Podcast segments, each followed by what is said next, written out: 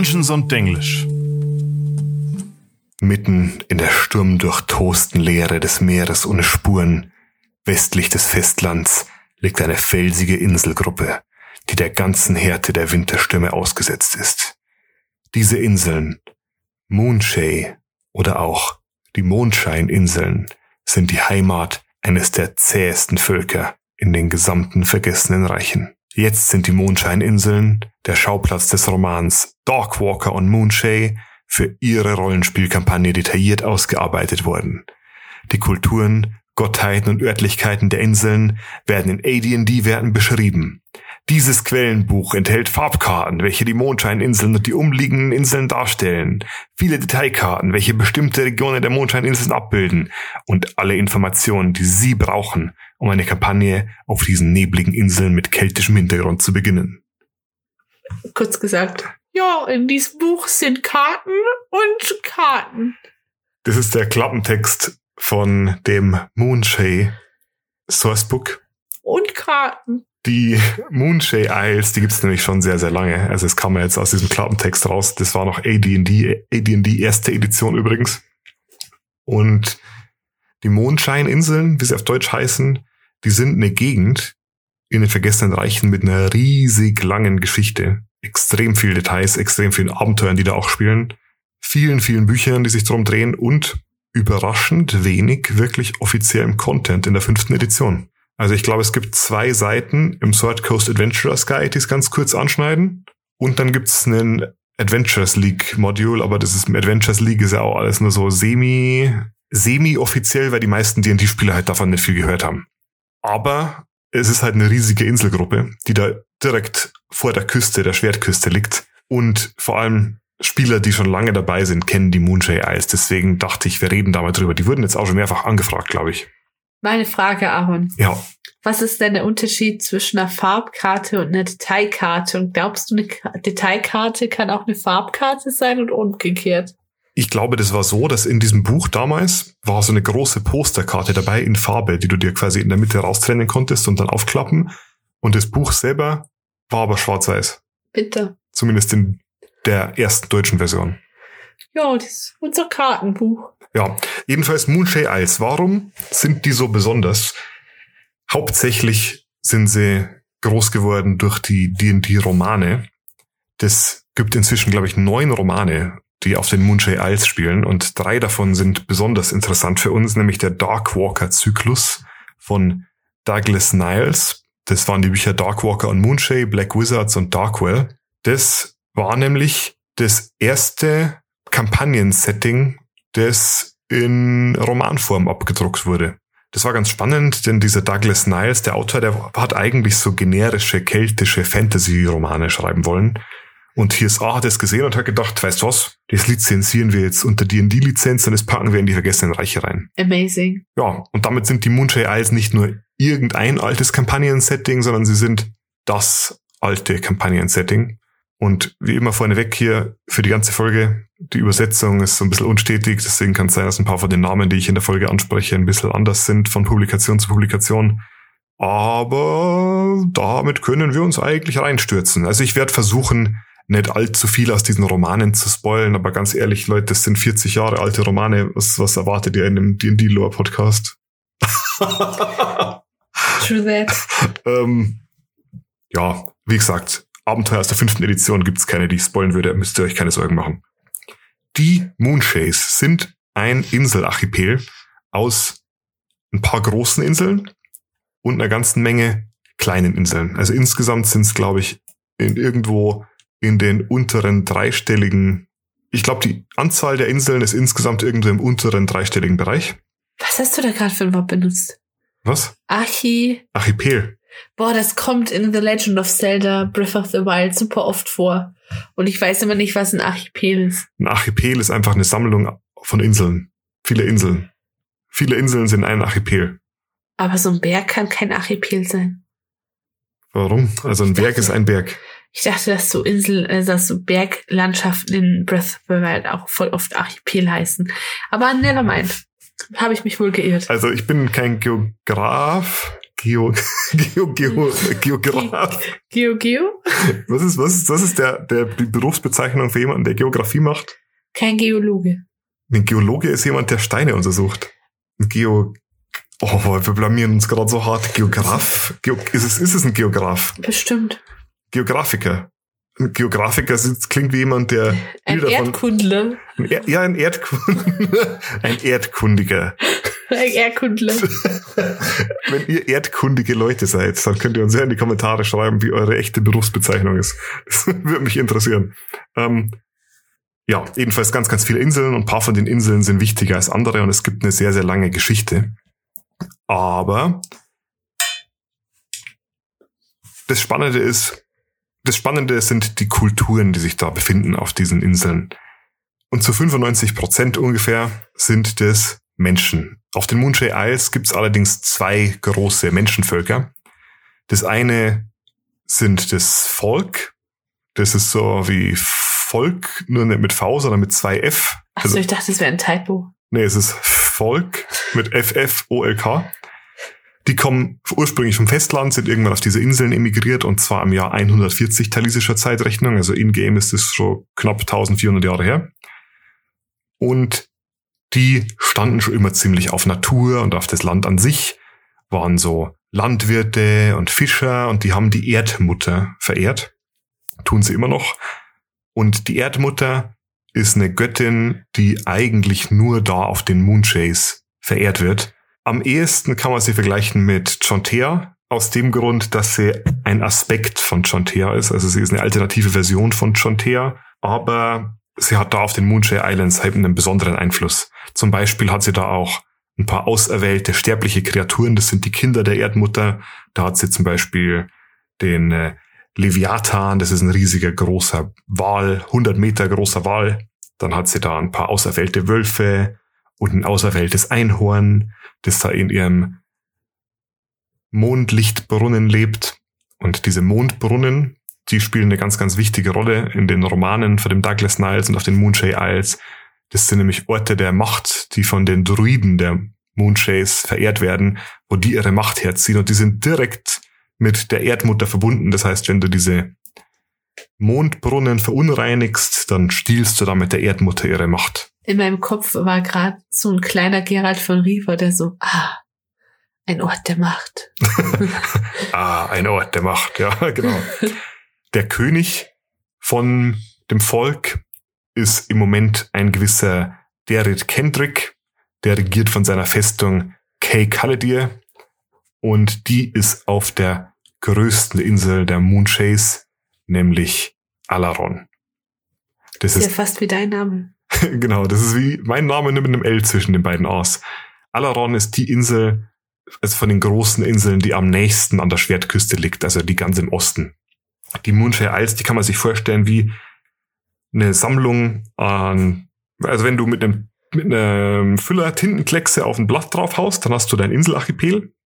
Und die Moonshay Isles sind so angeordnet, dass in der Mitte von ihnen noch mal ein kleines Meer ist. Das ist natürlich jetzt nicht wirklich abgeschottet vom Rest des Meeres, aber das wird so umrandet von diesen Inseln. Und das ist das äh, Moonshay Meer. Und auf der östlichen Seite des Moonshay Meeres liegt eben Alaron.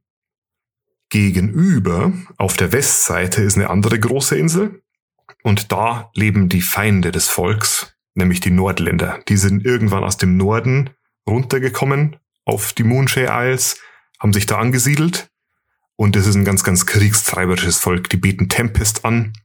Die sind mit den Uthgard-Barbaren äh, verwandt. Die kennt man vielleicht aus den Romanen. Und die haben einen ganz, ganz lang anhaltenden Krieg mit dem Volk angefangen. Du kreuzt jetzt aber gerade nicht Skyrim mit D&D, oder gibt's da nicht auch die Nordländer? Ja, also Skyrim ist ja auch sehr nordisch angehaucht und das ganze Moonshay-Setting ist, wie gesagt, keltisch angehaucht und die Kelten, das, es geht schon alles so ein bisschen in dieselbe Richtung, sag ich mal. Boah, warst du schon mal im Keltendorf? Hier in der Gegend, Ja, vor Ewigkeiten, glaube ich. nicht weit weg von meinem Heimatdorf gibt's ein Keltendorf. Meine Nachbarin arbeitet da und ich Als kenn- Keltin. ja, die backt dann Brot mit den Leuten und so Okay. und so Fladen. Das ist eigentlich voll cool. Ja, schon. Und die, wenn die zur Arbeit muss, dann zieht, trägt die immer so Leinenkittel. Dann weiß ich, ah, heute geht die Jutta wieder ins Keltendorf. Voll cool. Macht ihr das Teilzeit oder so Minijob-mäßig oder? Ja, Minijob-mäßig. Okay. Da muss ich echt mal hinschauen. Jedenfalls, diese Nordländer, die haben sich gedacht, wir wollen Krieg, wir wollen mehr Land, deswegen greifen wir das Volk an. Wir wollen Krieg. Ja, so ungefähr. Also ich meine, sie wollten jetzt nicht Krieg um des Krieges willen, sondern sie wollten Krieg um des Landes und der Besitztümer willen. Aber die haben da auch gar nicht groß angefangen, irgendwie zu verhandeln. Stimmt auch nicht so ganz. Es gab da längere Zeiten. Die haben auch, die sind jetzt nicht schwarz und weiß. Es ist schon auch, alle Seiten sind grau. Und es gab da auch Gegenstimmen, die gegen diesen Krieg waren. Allerdings wurden sie dann wohl oder übel in Richtung Krieg gedrängt von einem gewissen externen Einfluss, den ich später noch erwähnen werde. Aber das greift ein bisschen voraus. Jedenfalls verstehen sie sich mit dem Volk immer noch nicht so wirklich, aber inzwischen haben sie intern größere Probleme, als sie extern mit dem Volk haben. Deswegen haben diese internen Probleme erstmal Vorrang und es gibt jetzt keinen aktiven Krieg mehr. Und leben tun die auf dieser Insel da im Westen der Moonchase. Die Insel heißt Norland, also Norland, wie die, Nordländer leben auf Norland. Und oft werden sie einfach als die Norler bezeichnet, äh, kurz für die, die Nordländer. Und was hat es mit diesem internen Konflikt auf sich? Das ist nämlich auch eine ganz spannende Sache. Bei denen ist vor einigen Jahren eine Kriegerin aufgetaucht, die sich selbst die Sturmmaid genannt hat oder die Sturmjungfrau, je nach Übersetzung. Und die ist ganz, ganz schnell aufgestiegen zu einer mächtigen und einflussreichen Kriegsführerin. Was ein bisschen ungewöhnlich ist, da die Nordländer ja so ein typisch patriarchales System fahren, kann man sich vorstellen. Und die erlauben den Frauen halt normalerweise nicht zu rauben oder zu fischen. Aber sie war halt so gut drin in dem, was sie getan hat, dass sie da die Ausnahme war. Und der wurde nachgesagt, dass sie von der Göttin Amberly bei ihrer Geburt gesegnet worden ist. Ah, das ist so eine Tempest-Cleric-Göttin. Die, die Amberly ist die Göttin des Zorns des Meeres, so wie Auriel die Göttin des Zorns des Winters ist. Jedenfalls hat diese Sturmjungfrau da eine ganz, ganz große Anzahl von Noels um sich gesammelt und hat einen Konkurrenzkampf mit dem König von Norland angefangen, weil sie halt da das Sagen haben wollte.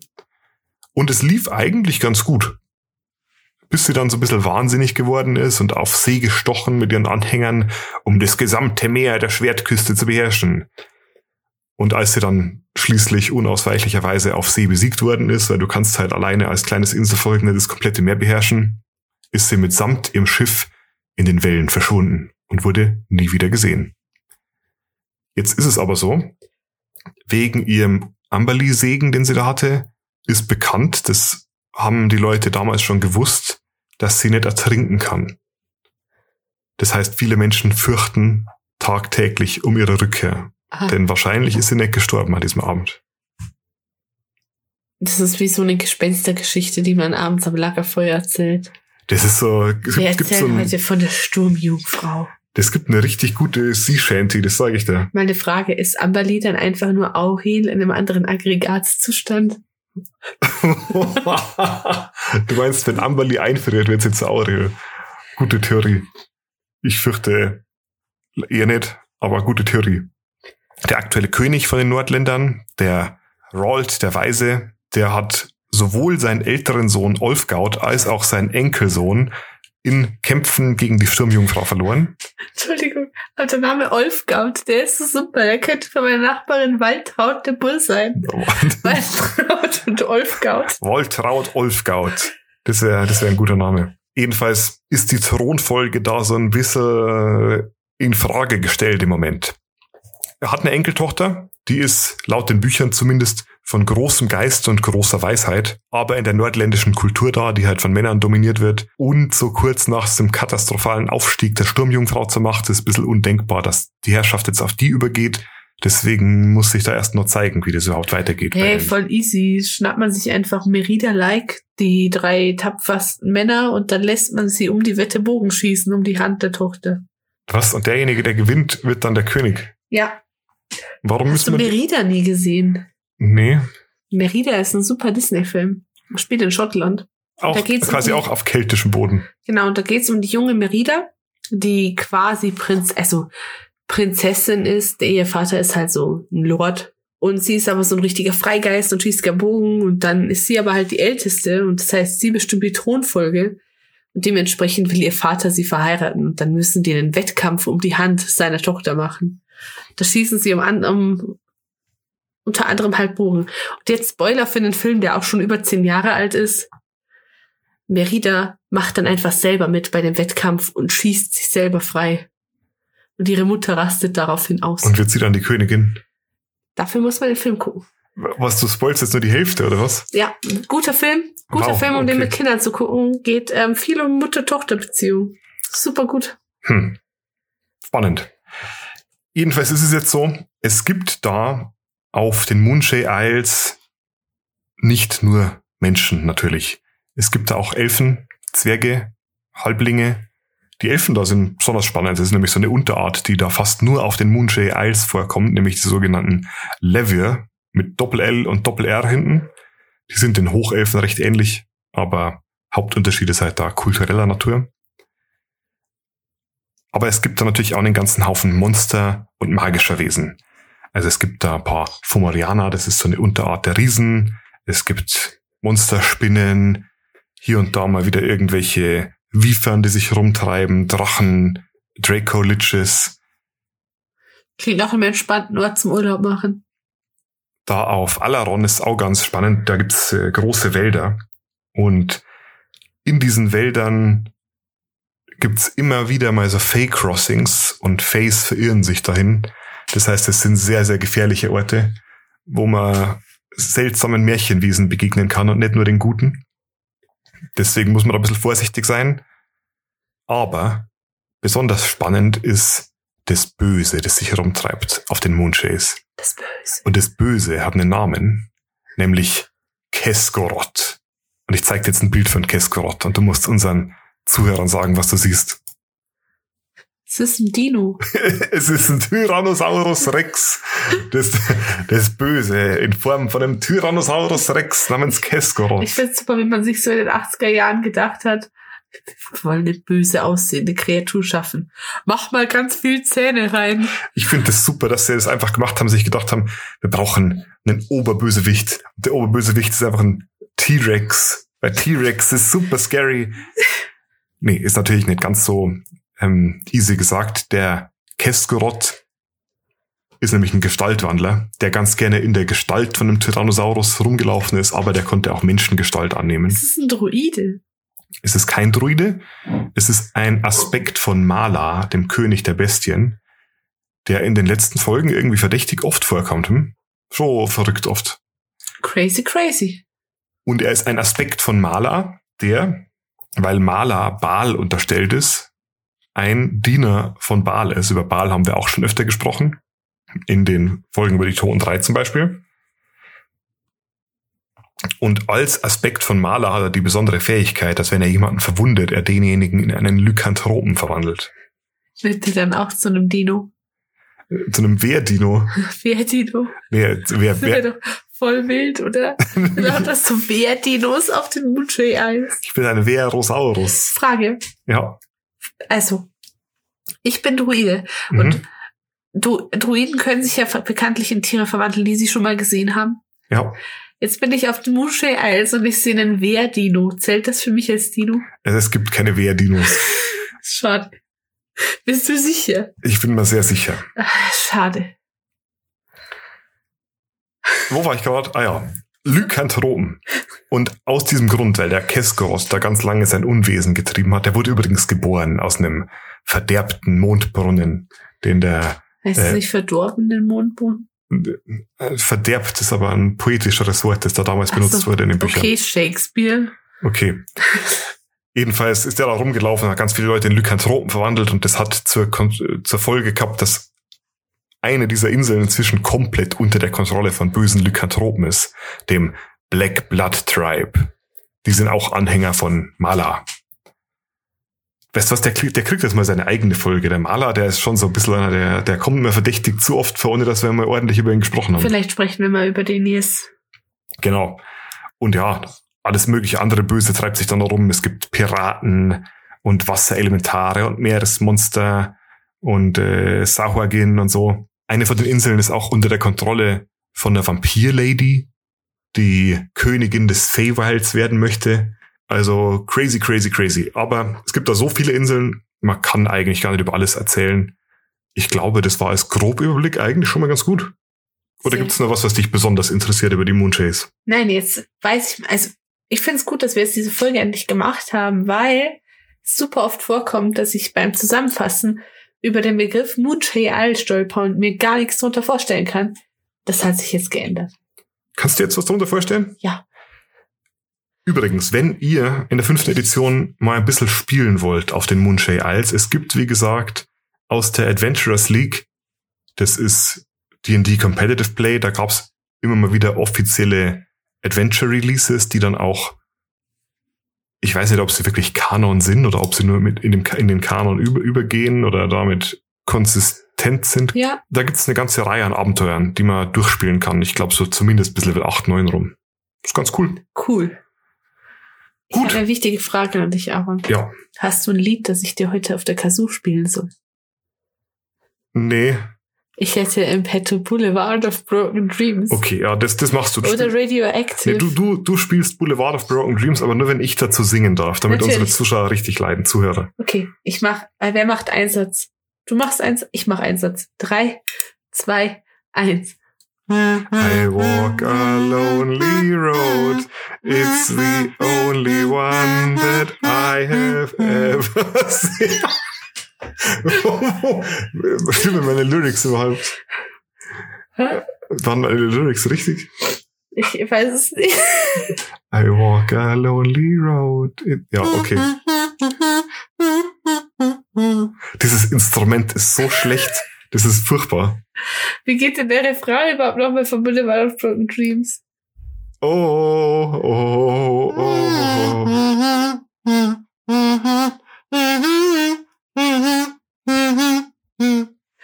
Super Instrument ist das. Das ist eine kleine Tröte. Schön. Eine Frage stellt sich noch, Marie. Auf einer Skala von einer bis 100 Inseln im Meer der Schwerter, im Schwertmeer, im, was, was gibst du? Den Moonshare Isles. Ich gebe ihnen 78 Schwertinsel Schwerter. Super, sehr Insel gut. Schwert, Schwert, Schwärzend. Okay. Ich bin noch, ich muss ganz ehrlich sagen, es gibt 22 Minuspunkte, weil es keine Wehrdinos gibt. Okay, fair, fairer Punkt. Nee, also einfach, ich find's cool, aber es ist jetzt nicht so der krasse Place to be, wo ich unbedingt mein Adventure spielen will. Aber wäre cool als so ein Ausflug dahin. Ausflug nach dem Moonshare Isles klingt gut, ja. Ihr müsst eine Dino-Schuppe besorgen. Eine Dino-Schuppe. Dino-Schuppe. Oh verdammt, die gibt's ja nur auf den Moonshade Isles. Hoffentlich begegnet Also auf mir keinem Wehrdino. Auf den Moonshare Isles gibt's eigentlich nicht so viele Dinos. Es gibt nur diesen einen Dino, der auch kein Dino ist, sondern ein Shape-Changer. ich habe jetzt, wenn du, jetzt, jetzt schau mal, du bist Abenteurer. Okay. Du lebst so in so dieser D&D-Welt und du hörst, du brauchst eine Dino-Schuppe und das einzige Dino-artige, von dem du mal gehört hast, hat mit dem Moonshade Isles zu tun. Aber es gibt auch woanders Dinos in den vergessenen Ja, aber Reichen. davon habe ich vielleicht noch nicht gehört. Da musst Nee, du mir mehr über Dinos erzählen. Äh, Okay, Gut. Ähm, gut. Ich wünsche euch ein wunderschönes Wochenende. Wir hören uns nächste Woche wieder. Ich war der Aaron. Ich bin die Marie und bis zum nächsten Mal. Ciao. Ich habe mal eine Frage, Aaron. So oft. Ja. Warum hast du lauter Löcher in deiner Wand? Es ist wirklich nicht so eins, sondern so acht Löcher. Das sind keine Löcher, das sind Farbspritzer. Mir ist meine, mir ist meine Mini-Farbe geplatzt. Das habe ich dir da fotografiert. Nein, Ha- Hab ich nicht? ich glaube nicht. Also ich habe ich hab diese kleinen Miniatur-Farb... Ähm, wie, wie nennt man die Farbtypchen? Ja. Und manchmal ist die Farbe da an der Spitze so ein bisschen eingetrocknet. Da musst du stärker draufdrücken, dass die Farbe rauskommt. Und ich habe halt da drauf gedrückt, bis die Farbe rauskam. Allerdings kam sie nicht vorne raus, sondern das komplette Ding ist geplatzt und meine komplette Wohnzimmer-Arbeitsstation war dann mit Farbe bespritzt. Inklusive meinem Bildschirm, meinem Computer und meinem Gesicht und meinem Oberteil und meiner Wand. Und die Wand, die du gerade hier siehst, das ist die, die ich noch nicht neu gestrichen habe. Oh, Genau. bitte. Das tut mir jetzt sehr leid. Dafür, schau her, ich habe meinen Taraskitz damit fertig angemalt, weil die Flasche, die mir geplatzt ist, war nämlich ähm, Dark Earthen Wash Shade. Und jetzt habe ich mir gedacht, wenn eh schon meine komplette Shade äh, Wash auf meinem Tisch verteilt ist, dann kann ich den kompletten Terrask mit dieser Wash überziehen. Perfekt. Und jetzt schaut doch mal an, wie episch der geworden ist. Ich, ich schicke ein Foto auf Discord. Sehr episch. Sehr dunkelrot. Sieht sehr dämonisch aus. Weißt du, wie der aussieht? cool, Der sieht ja. aus wie der, wie der Keskorot. Das ist meine größte Miniatur. Also die ist schon so groß, das ist eigentlich schon keine Miniatur mehr, Du finde hast ich. eine Kralle vergessen. Das stimmt. Da hast du recht. Zwei sogar. Drei. Aber der, der sieht sick aus jetzt, oder? Super coole, super coole Miniatur, ja, die gar nicht so mini ist. Okay, Super. Also, wir hören uns nächstes Mal wieder. genau. Bis bald. Dungeons und Englisch. Ciao. Woo!